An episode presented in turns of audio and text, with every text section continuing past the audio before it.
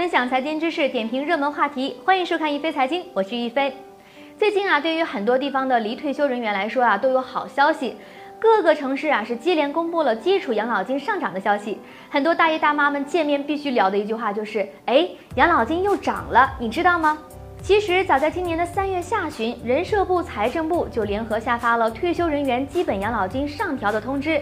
今年退休人员养老金上调比例为百分之五左右。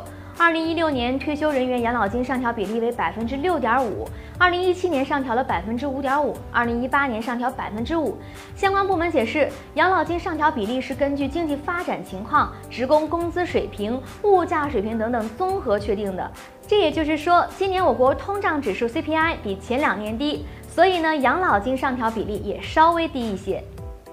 五月十号，这两部委呢又印发了关于二零一八年提高全国城乡居民基本养老保险基础养老金最低标准的通知。全国城乡居民基础养老金每人每月提高十八元，即在原每人每月七十元的基础上增加了十八元。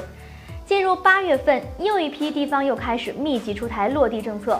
因为按照人社部和财政部的精神，今年养老金的上涨和补发工作呢要在九月前完成，所以啊，大家赶快去看一看自己的工资卡是不是这个月的钱又多了。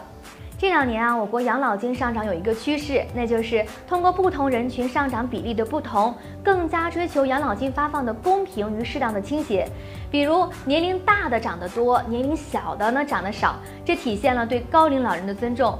又比如，很多地方事业单位退休人员的涨幅呢略小于企业退休人员，是因为啊，此前在其他条件相同的情况下，事业单位的退休金明显是高于企业的。总之，这是国家自二零一五年以来连续第十六年上调养老金。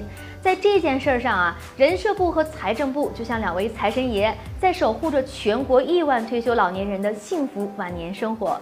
当然，我国养老金体系呢，现在对财政依赖仍然是非常明显的。未来随着企业年金和养老目标基金的发展，养老三大支柱共同发力的体系呢，会逐渐的形成。